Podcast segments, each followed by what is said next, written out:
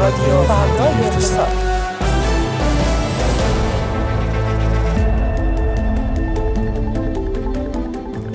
روزتون بخیر. در این ساعت به صورت زنده با شما ایم از تهران. خیابان الوند استودیوی فرد اقتصاد با رادیو فرد اقتصاد. خوش آمدید خانم آقایان. فرد اقتصاد امروز رو با من علی تسلیمی و من فاطمه رجبی. لطفا شنونده یک آمار تکان دهنده 13 و 9 درصد از مرگ های طبیعی ایران منتسب به آلودگی هواست.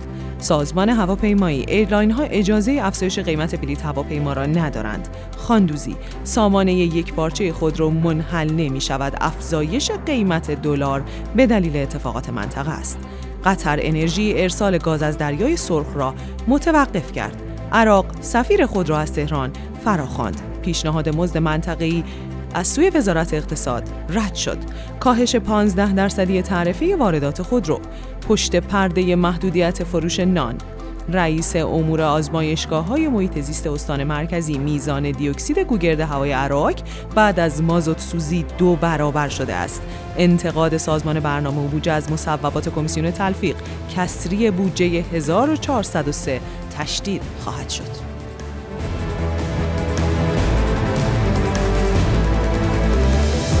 زربان اقتصاد شنیده نیست. در رادیو فردای اقتصاد.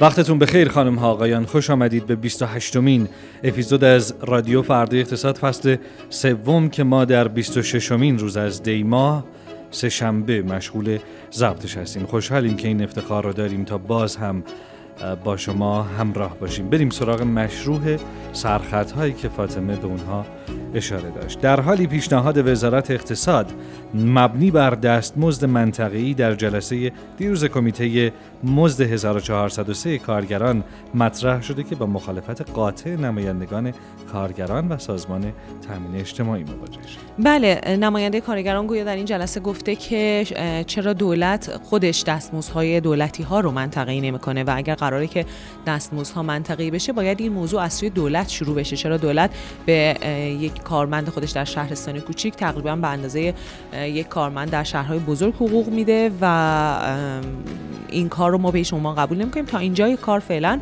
می‌تونیم بگیم که این پیشنهاد رد شده. اگرچه که مدافعان بسیاری داره که اونها هم دلایل متقنی رو برای این دفاعشون ارائه می‌کنن.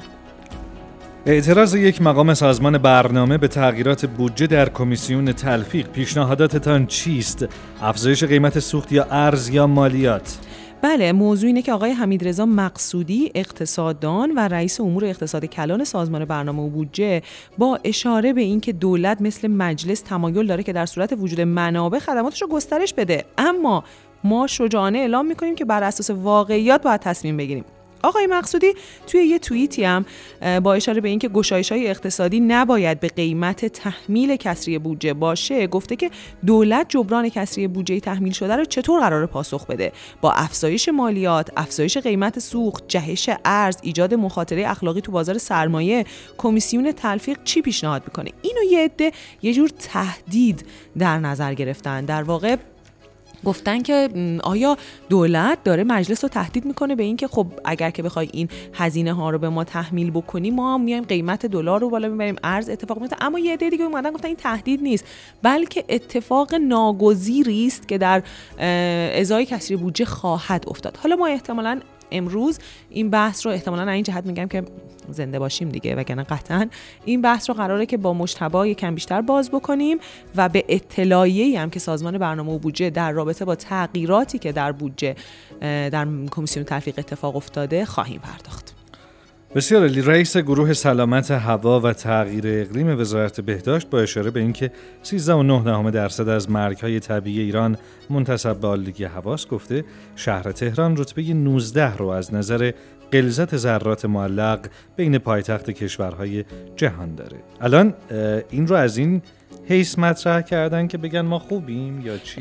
خیر گفتن که اولا که بده ثانیا هم تو بخش دیگه از حرفهاشون به این اشاره کردن که در زمینه مرگ و میر ناشی از آلودگی هوا وضعیت اصلا خوبی نداریم و اوضاع اصلا اونطور که بشه قابل دفاع باشه نیست. ضمن اینکه همونطور که گفتم اعلام شده که میزان آلاینده های سنگین در هوای عراق بعد از مازوت سوزی دو برابر شده. این می‌تونه جوابی باشه به بله. کسایی که گفتن مازوت سوزی برنامه ریزی شده است اونقدر نمی‌تونه آسیب بزنه. آلودگی هوا برای خودروهاست برای موتورسیکلت هاست و رفتی به مازوت سوزی نداره. این می‌تونه کمک بکنه به بینش بهتر از سوی این افراد. بسیار علی سازمان هوایی کشوری گفته با وجود اینکه رأی دیوان عدالت اداری مصوبه ستاد تنظیم بازار برای قیمت گذاری بلیت هواپیما رو باطل کرده بود اما به خواسته وزارت راه اجرای این رأی متوقف شده و شرکت هواپیمایی مجاز به افزایش نرخ بلیت هواپیما نیست. بله در واقع سازمان هواپیمایی کشوری دیروز اشاره کرد که موقوفی رأی دیوان عدالت اداری گرفته شده اما دیگه امروز دیگه رسما اعلام شد که کماکان قراره که ستاد تنظیم بازار برای قیمت گذاری بلیط هواپیما تصمیم بگیره و شرکت ها حق ندارن افزایش بدن قیمت رو اما ایشون نگفته که برنامه سازمان هواپیمایی همینطور ستاد تنظیم بازار برای این بازار سیاه بلیط که ناشی از همین قیمت گذاری دستوریه چیه و قراره که چطوری یه کاری بکنه که اگر یه نفر امروز تصمیم گرفت بره مشهد مجبور و مثلا فردا برنامه سفرش رو خواست بچینه مجبور نشه که با سه برابر چهار برابر قیمت بلیت رو پیدا بکنه اون هم از بازار سیاه. وزیر اقتصاد گفته تغییری در سامانه یک پارچه خودرو نداده ولی تقاضای واقعی مازاد بر عرضه وجود داره. دولت مصر به استفاده از این سامان است. بله در واقع وزیر اقتصاد گفته که موقعی که تقاضای واقعی مازاد بر عرضه باشه چاره غیر از استفاده از سامانه های یک پارچه نیست چون بقیه روش ها ممکنه رانت ایجاد بکنه یا اینکه شاعبه دستگاهی تو بازار رو ایجاد بکنه. بنابراین قرار نیست که سامانه یک پارچه خودرو منحل بشه. در واقع بخش مهم دیگه از حرفای وزیر اقتصاد این بوده که عمده نوسانات ارزی روزهای اخیرم ناشی از تحولات نظامی در منطقه بوده. به ویژه بعد از حمله به یمن نااطمینانی هایی تو کشورهای منطقه از جمله ایران ایجاد شده که با فروکش کردن این التهاب ها شاهد بازگشت آرامش به بازار خواهیم بود. همچنین توقف در واقع کشتیرانی چینی ها به مناسبت سال نو و اتفاقات رشد تقاضا تو حوزه های حمل کالا باعث شده که نرخ ارز بالا بره. بسیار عالی. یه خبر خیلی کوتاه دیگه هم داریم. در واقع دو تا خبر داریم. یه خبر کوتاهه که میگه که شرکت قطر انرژی که دومین صادر کننده بزرگ گاز طبیعی مایع تو دنیاست اعلام کرده که کشتی های خودش رو فعلا تا فروکش کردن درگیری ها به دریای سرخ نخواهد فرستاد. خبر دیگه که بسیار بسیار خبر مهمیه. دست کم بین کسایی که اخبار مرتبط به واردات خودرو رو دنبال می‌کنن کاهش 15 درصدی سود بازرگانی واردات انواع خودرو سواری با حجم موتور کمتر از 1500 سیزی سی سی سیزی سی. کمتر خب. از 1500 سی سی در هیئت دولت و بر این اساس سود بازرگانی انواع خودروهای سواری با حجم موتور 1000 تا 1500 سی سی از 66 درصد به 51 درصد کاهش پیدا می‌کنه خب ما می‌دونیم که یک بخش عمده ای از خودروهایی که بلکم تا اندازه البته اقتصادی به نظر می‌رسن و ممکنه که گزینه واردات خودرو باشن به ایران همین خودروهای 1500 تا 1500 سی سی هستن و کاهش چشمگیری هم محسوب میشه 15 درصد. و بنابراین اگر که اون صحبت که آقای خسروانی و بقیه همیشه می‌کردن که چرا بابا قیمت تمام شده خودرو انقدر ولی تو بازار یهو انقدر میشه اتفاق نیفته این ماجراها می‌تونه واقعا تاثیر خیلی زیادی روی بهای تمام شده خودروهایی بذاره که به کشور اومدن. به طور کلی می‌تونیم امروز رو یه روزی بدونیم که خیلی خبرای مهمی از نظر قیمتی و اینا اومد. از اون طرف همونطور که حالا من یه مرور کوتاه بکنم که ببینیم چقدر خبر روز مهمی بوده. از اون طرف گفتن که بلیت هواپیما دیگه قطعا اون رأی دیوان عدالت اداری در موردش باطله. از اون طرف دیگه اعلام شد که تعرفه واردات خودرو کاهش پیدا کرده. از طرف دیگه می‌بینیم که دستمزد منطقه‌ای در شورای عالی کار رد شده و همینطور هی از این دست ماجراها رو داریم و باید ببینیم که در نهایت چه اتفاقی میفته متشکرم فاطمه. بریم با هانا پاکمند. نگاهی داشته باشیم به آخرین های بازار طلا، ارز و سرمایه. سلام هانا. سلام وقتتون بخیر. بورس تهران امروز معاملات خودش رو با هیجانات منفی شروع کرد اما هرچی که به پایان معاملات نزدیک می شدیم خب معاملات روند متعادلی پیدا کردن و منفی ها تعدیل پیدا کرد. اما نهایتا شاخص کل با منفی 8000 واحدی توی سطح 2 میلیون و 186 هزار واحد قرار گرفت. و شاخص هموزن هم به همین مراتب حدود 37 صدم درصد کاهش داشت و توی سطح 458 هزار واحد به معاملات خودش پایان داد. حدود 434 میلیارد تومن پول از بازار خارج شد و ارزش معاملات هم توی سطح 5100 میلیارد تومن باقی موند. خب که حالا میشه گفت با اینکه معاملات جذابی توی بورس نداشتیم ارزش معاملات توی سطح معقولی قرار گرفته اما اگر بخوایم نگاهی به بازارهای ارز و طلا هم داشته باشیم دلار امروز آخرین معامله‌ای که ثبت کرده در رقم 52700 تومان هست. که حدود 350 تومان نسبت به روز گذشته افزایش داشته. طلای 18 ایار هم با حدود 173 هزار تومان افزایش 2 میلیون و 675 هزار تومان معامله شده. سکه امامی هم با حدود یک درصد افزایش. آخرین رقمی که ثبت کرده 31 میلیون و 600 هزار تومن هستش. که حالا میشه گفت در ادامه مسیری که داشتن دیروز هم اینها مثبت معامله شدن و افزایش داشتن. نوساناتی رو در این محدوده شاهد هستیم توی این دو بازار. بسیار متشکرم هانا پاکمند. ممنون از وقتی که گذاشتی. باهات خداحافظی می‌کنیم. آرمان علایی به ما خواهد پیوست. یه فاصله بگیریم بازگردیم.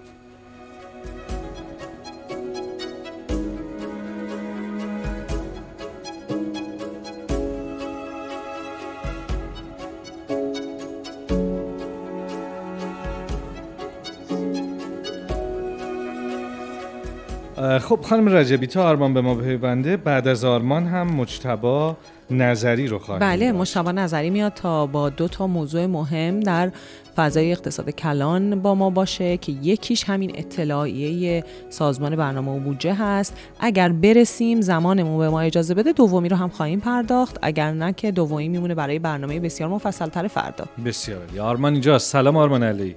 سلام. خوبید؟ شما خوبین؟ بعد از مدت ها اومدی رادیو و خیلی خوب کاری دیدی صندلی ها عوض شده؟ آره خیلی راحت تره دیگه آره. نمیرم میشینم تا آخر برنامه. آره واقعا هم راحت تره هم به نظر قشنگ تره هم من نمیچرخم مثل از این گردونه های قرعه کشی این بالا. همیشه اینجوری نشست آره. هم اصلا خیلی. و الان واسه ناهاره اونم بیشتر صندلی داریم. آفرین دیگه صندلی های ناهار رو ور خب. ممنونم. آرمان برامون بگو از آخرین گزارش های قیمت مسکن در تهران.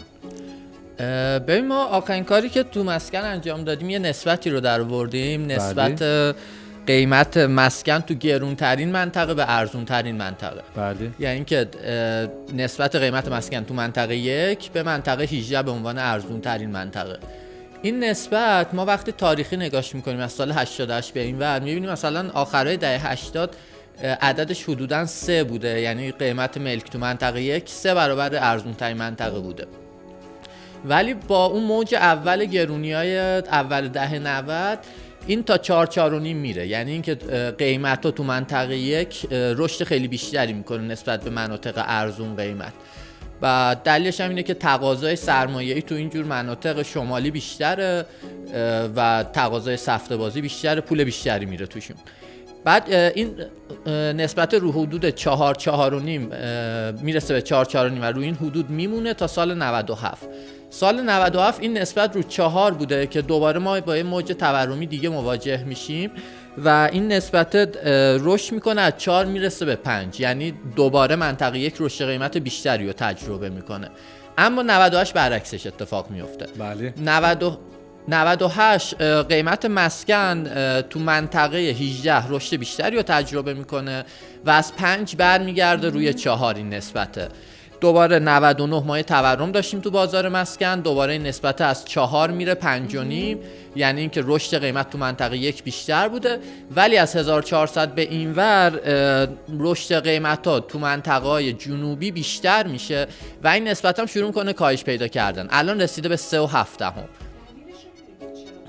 جنوبی بیشتر میشه میزان ببین چیزی که نتیجه گیری که میشه از این که اینه که وقتایی که یه موج تورمی وارد میشه اول مناطق شمالی و لوکس نشین میرن بالا چون که مناطقی هستند که توشون تقاضای سرمایه گذاری بیشتره. بله. خاطر سرید حالا کسایی که سرمایه گذاری می‌کنن تو این بازار میرن تو اون مناطق خرید می‌کنن قیمت ها اول تو این مناطق جهش پیدا می‌کنه.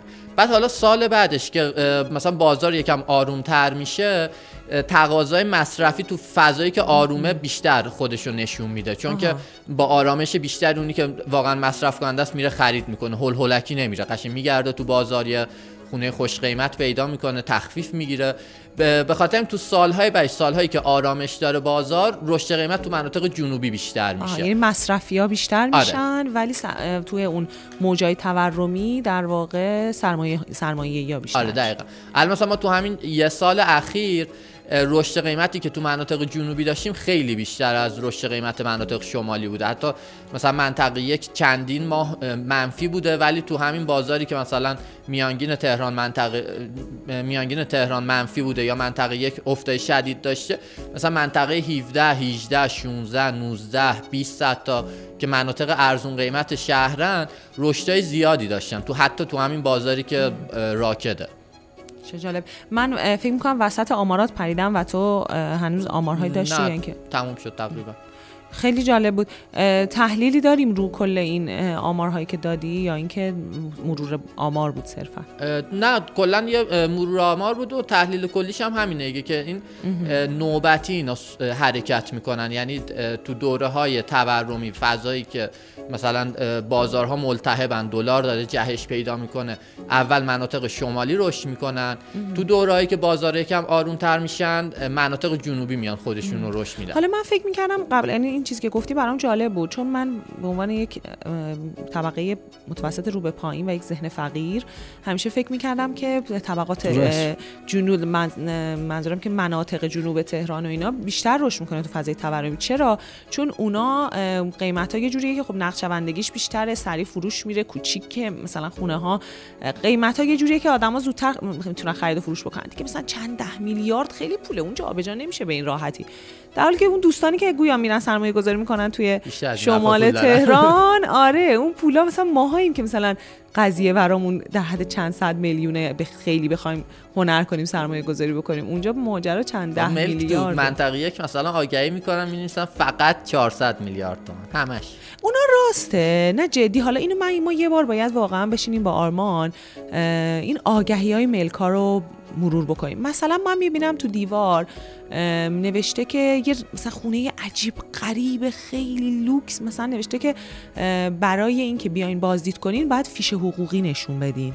یعنی اول بله. فیش حقوقیتون رو میفرستین. بله. ما مسخره پدر شما نیستیم که مثلا خریدار نیستی صرفا بیای تو این خونه ما دور بزنیم خیلی از ساختمان ها هست الان در شمال تهران که علاوه بر فیش حقوقی مصاحبه دارن. اما نه من یعنی برای آره اونو کار ندارم. شدن شما به مصاحبه. آره, آره. تقریبا. ببینین که به آره ببینن به تیپ اون ساختمون. مصاحبه دارن که اصلا ببینن می‌خوان در واقع شما توی اون مجتمع سکنا بگزنی فرهنگت با فرهنگ من بیشتر بحثم هماهنگ.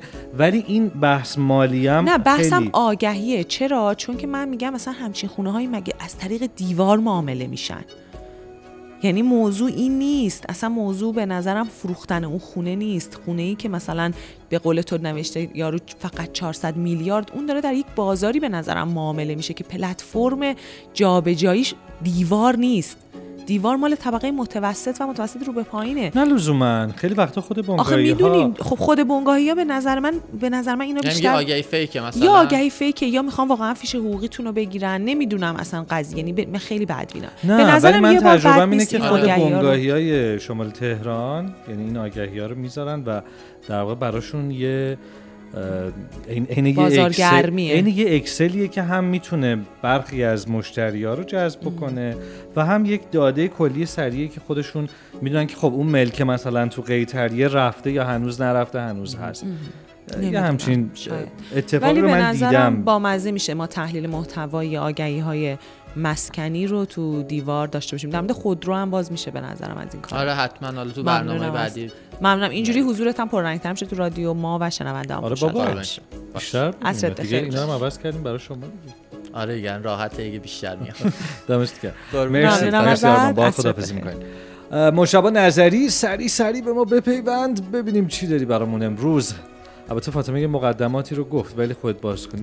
مشابه چه دعوایی رو افتاده بین دولت و مجلس؟ سلام. آها به اون بپردازیم. آره به نظرم به اون بپردازیم. دیدی گفتم دو تا سوژه داره. آره. آره اونم, اونم گذاشته بود دومی. ببین من سوالم اینه جدی در رابطه با اون موضوع. حالا می‌خوای تو یکم بازش بکن. اگر که موضوعی برای یعنی باز من به اندازه کافی توضیح ندادم. اگر نه که من سوالم رو بپرسم. ها سوالتو بپرس ببین سوال من اینه که مج... یعنی این چیزی که من برداشت کردم مجلس به دولت میگه تو درآمداتو کم برآورد کردی. و آقا اینها این پول مثلا از محل افزایش یک درصدی ارزش افزوده حقوق بازنشسته ها که مثلا می‌خوایم همسان سازی کنیم میدیم. از اونجا کم برآورد کردی انقدر میاد انقدر نمیاد پس میای فلان کارم می‌کنی وام میدی انقدر. یعنی مجلس میاد اینو میگه و دولت از اون طرف میاد میگه آقا از کیسه کی داری بذل بخشش می‌کنی؟ دم انتخاباتی. من باید سال دیگه یا پول چاپ کنم یا قیمت دلار بی تعارف دیگه آقای مقصودی گفته یا دلار رو بالا ببرم یا بنزین رو بالا ببرم یا مالیات رو بالا ببرم دیگه. از این حالت ها که خارج نیست. حق با کدوم طرف جدی؟ یعنی دولت صادق بوده در اعلام درآمدهاش و واقعا کسری بودجه تهدید می‌کنه یا اینکه نه مجلس حق داره و باید دولت رو وادار بکنه که این درآمدها رو کسب بکنه و اون خدمات رو ارائه بده؟ ببین حالا حتی خیلی سوال سختیه واقعا. یعنی خیلی باید شخ... یه نفر مسلط باشه روی حالا جزئی ترین در واقع تصمیماتی که داره مجلس می‌گیره. اما چیزی که حالا به طور کلی ما همیشه دیدیم حداقل یعنی حداقل میشه گفت از نظر اقتصاد سیاسی خیلی منفعتی دیده نمیشه برای دولت که درآمداشو کمتر ارزیابی کنه. اصولا خب دولت رو دوست دارن اتفاقا ریخت و پاش کنن. ولی خب احتمالا اون عزمی که داره که برای که یه خود کسری بودجه رو کم بکنه حالا باز همین بو... لایه بودجه کسری بودجه داشت. اما برای اینکه اینو کاهش بده احتمالا سعی کرده که درآمدش رو واقعی تر ببینه. یعنی حالا حداقل به نظر میاد که مجلس از اون ور قضیه چون می‌خواد یه سری هزینه رو اضافه کنه. چون مثلا حالا من موارد داشتم نگاه می‌کردم خب فرض کنید همون افزایش 18 درصد حقوق کارکنان رو خب می‌خواد بکنه 20 درصد. یا مثلا پرداخت بدهی دولت به سازمان تامین اجتماعی و مثلا از 120 همت کرده 170 همت. حالا یعنی سمت هزینه‌اشو می‌خوام بگم تو چه مواردیه و احتمالا از سمت هزینه شروع شده این موضوع. یا مثلا اعتبارات قوه قضاییه و سازمان صدا و سیما خب هر دوش افزایش پیدا کرده. مثلا صدا سیما 30 درصد نسبت به لایه افزایش داشته. 30 درصد واقعا خیلی درصد بالایی چون به حتما دولت هم یه درصدی نسبت پارسال افزایش داده بوده. یعنی می‌خوام بگم که معمولا این اتفاق میفته. حالا توی پارلمان های کشور توسعه یافته که نگاه می‌کنیم معمولا قضیه برعکسه. دولت می‌خواد که خرج کنه به هر حال می‌خواد رأی بگیره فلان. ولی مثلا پارلمان اینجوریه که آقا کسری بودجه نمیشه داشته باشی اوراق از یه حدی بیشتر نمی‌تونی چاپ کنی برای کسری دخل و خرجت به بخوره. ولی خب تو اقتصاد سیاسی ما برعکسه معمولا. یعنی نماینده ها شاید برای حالا اون کسب رأیشون یا حالا به حال هر دلیل دیگه که داره خیلی سعی می‌کنن که اونور خرج تراشی رو انجام بدن. یه چیز جالبی هم که هست اینه که نهایتا خیلی وقتا دولت یه لایه‌ای می‌نویسه. مجلس یه تغییراتی میده افزایشی میده هر سال. نهایتا ولی دولت هم کاری که خودش می‌خواد تقریبا انجام میده. یعنی, یعنی مثلا دولت ملزم نیست که حداقل تو عمل ما اینجوری دیدیم. چون می‌دونید چیه؟ خب وقتی که قضیه غیر واقعیه یعنی تاش تو زمین واقعیت وقتی طرف می‌خواد اجرا کنه دیگه می‌بینه خب نیست مثلا خب، منابع نیست. دعواها چیه؟ دعوا نکنن دیگه. نمی‌دونم یعنی می‌دونی درستش اینه که قطعا خب اون بودجه که تو مجلس مصوب میشه به هر حال اجرا بشه منتها خب ما نیاز داریم به یه سری مکانیزم که باعث بشن که مجلس هم بودجه با کسری نبنده. یعنی حالا این به حال بحثش خیلی گسترده تر از در واقع اقتصاد یه جورایی میشه گفت که واقعا اقتصاد سیاسی مسئله است که اینطور که زمان به من میگه ما می‌رسیم به موضوع دوممون هم بپردازیم. بله. آره. حین این صحبت هایی که حالا دعوایی که سر سن بازنشستگی در جریانه خب برحال خیلی مخالف جدی این موضوع هستن. برحال روی اکثریت میشه گفت شاغلان بیمه پرداز. به اثر جدی می‌ذاره و مخالفن. یه بحثی که مطرح می‌شد که حالا یه سوال خیلی مشخصی از توش در میاد و ما سعی کردیم بهش بپردازیم این بود که این بحث مطرح می‌شد که وقتی سن بازنشستگی بیشتر بشه مثلا تو صحبت های سری سیاست مدارا نمایندگان مجلس اینها می‌دیدم وقتی سن بازنشستگی بیشتر بشه خب جوونا بیکار میشن. یعنی خیلی وقتا میگن که اصلا زودتر بفرستید مثلا بازنشستگی زود هنگام انجام بدید که اونور اشتغال جوانان رو مثلا ما حلش بکنیم و اینا. خب حالا جالب اینه که من بررسی کردم حالا در حد توان خودم.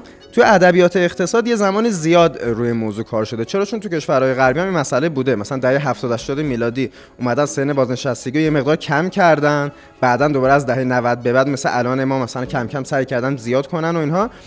و خب اونجا این مطرح می شده که آقا این تاثیر می‌ذاره رو اشتغال جوانان اما حالا در دو بعد اگه بخوایم به این سوال جواب بدیم که آیا پس اگر که اون نیروی کار مسن دیرتر بازنشست بشه. به حال اشتغالش بیشتر بشه چه اثری می‌ذاره رو جوانان تو بعد تجربی بررسی خیلی از کشورها توی حالا پژوهش‌هایی که من دیدم و اینها نشون میده که چنین چیزی دیده نمیشه تو واقعیت.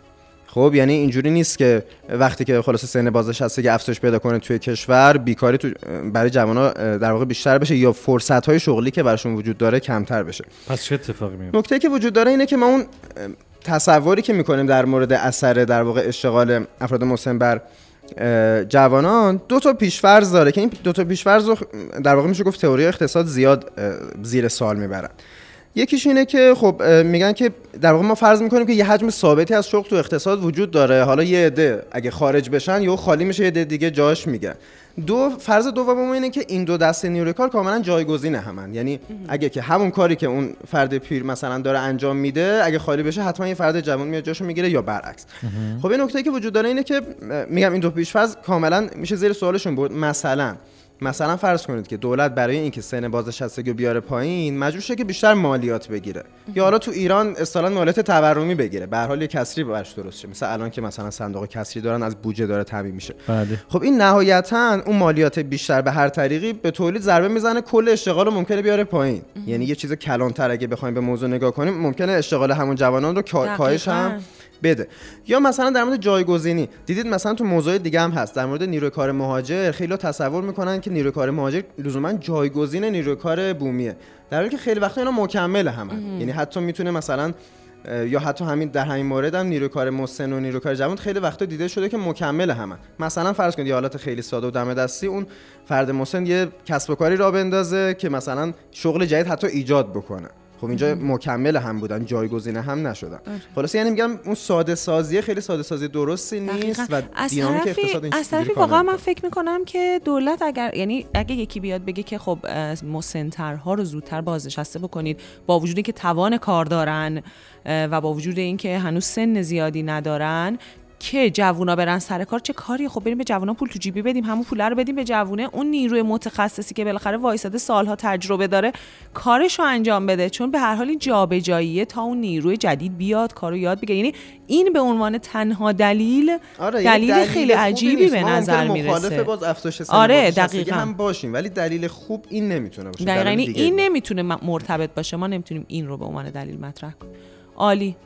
متشکرم مشابه نظری. چون اتفاقا لازمه که بگم بعضی از نماینده های مجلس در... چرا؟ چرا مشابه در انتقاد از همین افزایش سن بازنشستگی خیلی نماینده مجلس گفته بودن باعث میشه که جوانها کمتر به سر کار جذب بشن و باعث افزایش اشتغال بیکاری جوونا میشه. همون موقع من یادم که حالا در تکمیل صحبت های مشابه یه سری از کارشناسا اومدن گفتن که آقا جان اصلا اینا بعضا در دو منطقه جغرافیایی مختلفن. مثلا تعداد مسنهای فلان استان بیشتره و بله. تعداد مثلا جوانان بیکار فلان استان بیشتره. بله. تو فلان مشاغل تعداد شاغلان بیشتره تو فلان مشاغل تعداد بیکاران بیشتره. یعنی لزوما این دوتا به هم دیگه مرتبط نیستن و این جوری بهونه و دلیل آوردن خیلی علمی به نظر نمی‌رسه. همینطوره. متشکرم. گزارش جذابی بود. بله. فرصتمون به پایان رسیده. ممنون که امروز هم همراه رادیو فردا اقتصاد بودید. رادیو فردا اقتصاد رو می‌تونید هر روز شنونده و البته بیننده باشید. به صورت زنده از کانال تلگرام فردا اقتصاد و بعد از اون در تمام اپهای پادگیر همینطور یوتیوب. ممنون که شنیدن ما رو به دیگران هم توصیه می‌کنید. تا فردا خداحافظ. شب روزتون خوش.